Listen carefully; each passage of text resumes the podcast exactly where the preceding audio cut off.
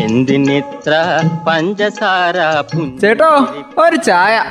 തങ്കം പുഞ്ചിരിപ്പാലിൽ തങ്കം പുഞ്ചിരിപ്പാലിൽ തങ്കം പുഞ്ചിരിപ്പാലിൽ. തങ്കം ചായക്കട. പുഞ്ചിരിപ്പാലിൽ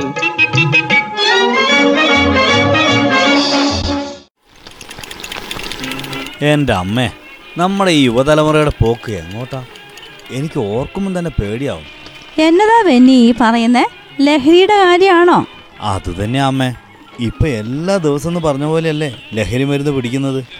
അതേടാ പിന്നെ സ്കൂൾ കുട്ടികൾ വരെ ഇപ്പോൾ ലഹരി ഉപയോഗിക്കുന്നുണ്ടെന്നല്ലേ പറയുന്നു കേൾക്കുന്നത് നമ്മുടെ വിദ്യാർത്ഥികളിലെ മുപ്പത്തൊന്ന് പോയിന്റ് എട്ട് ശതമാനം ലഹരി ഉപയോഗിക്കുന്നവരാവല്ലോ ഇപ്പതേ കഴിഞ്ഞ വർഷങ്ങളെ അപേക്ഷിച്ച് കഞ്ചാവും എം ഡി എം എയും തുടങ്ങിയ ലഹരി വസ്തുക്കളൊക്കെ കൂടുതലായിട്ട് പിടിക്കുകയല്ലേ? പിടിക്കുകയൊക്കെ ചെയ്യുന്നുണ്ട് ബെന്നിയെ എന്നാലും കുട്ടികൾക്ക് ഇതൊക്കെ സംഘടിപ്പിച്ചു കൊടുക്കാൻ ആളുണ്ടാവൂലോ? പിന്നെ ഇല്ലാണ്ടിരിക്കും അമ്മാളുമ്മ ഒരാളുടെ കയ്യിലില്ലെങ്കിലേ അടുത്ത ആളുടെ കയ്യിലുണ്ടാവുന്നേ കൂട്ടുകാരെ സന്തോഷിപ്പിക്കാനായിട്ട്. കൂട്ടുകാരുടെ നിർബന്ധത്തിന് വഴങ്ങി കുട്ടികൾ ലഹരി ഉപയോഗിക്കാൻ തുടങ്ങും. ഇതേ ഉപയോഗിച്ചില്ലെങ്കിൽ കൂട്ടുകാർ ഒറ്റപ്പെടുത്തുമോ എന്നുള്ളൊരു ആശങ്കയാ കുട്ടികൾക്ക്. അതുപോലെ ഈ സാധനം എന്താണെന്ന് അറിയാൻ വേണ്ടി രുചിച്ചു നോക്കുന്നവരും ഉണ്ട്. ഇത് മാത്രമല്ലെന്നേ ഈ വീട്ടിലുള്ള മുതിർന്നവരെ മദ്യപിക്കുകയും ലഹരി വസ്തുക്കളൊക്കെ ഉപയോഗിക്കുകയും ചെയ്യുന്നത് കാണുമ്പോഴേ അതിന്റെ രുചി എന്താണെന്ന് അറിയാൻ നോക്കുന്നവരും ഉണ്ട്.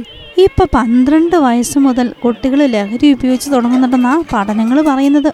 കുട്ടികൾ ആദ്യം റോജാപ്പാക്കിൽ തുടങ്ങും പിന്നെ സിഗരറ്റ് വലിക്കും. അത് പിന്നെ മദ്യപിക്കുന്നതിലും ലഹരി ഉപയോഗിക്കുന്നതിലേക്കും തിരിയും. ഈ ലഹരി വസ്തുക്കൾ ഉപയോഗിക്കുമ്പോഴേ തലച്ചോറിലേക്കുള്ള ഡോപ്പമീൻ എന്ന രാസവസ്തുവിന്റെ അളവ് കൂടും. അന്നേരം ഇവർക്ക് ഭയങ്കര സന്തോഷാവസ്ഥയായിരിക്കും. അതുകൊണ്ടെന്താ ഇത് വീണ്ടും ലഭിക്കുന്നതിനായിട്ട് കുട്ടികൾ പിന്നെയും പിന്നെയും ഉപയോഗിക്കും.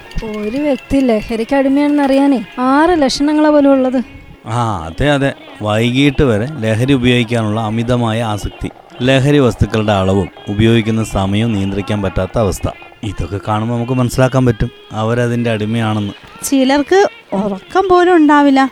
പിന്നെ വേറൊരു കാര്യത്തിലും സന്തോഷം ഇല്ലാന്ന് തോന്നും. കൂടാതെ ദേഷ്യം വരുന്നതും ഇതൊക്കെ ഇതിന്റെ ലക്ഷണങ്ങളാണ് പോരാത്തതിന് ചില ആളുകൾ അക്രമാസക്തരാവും.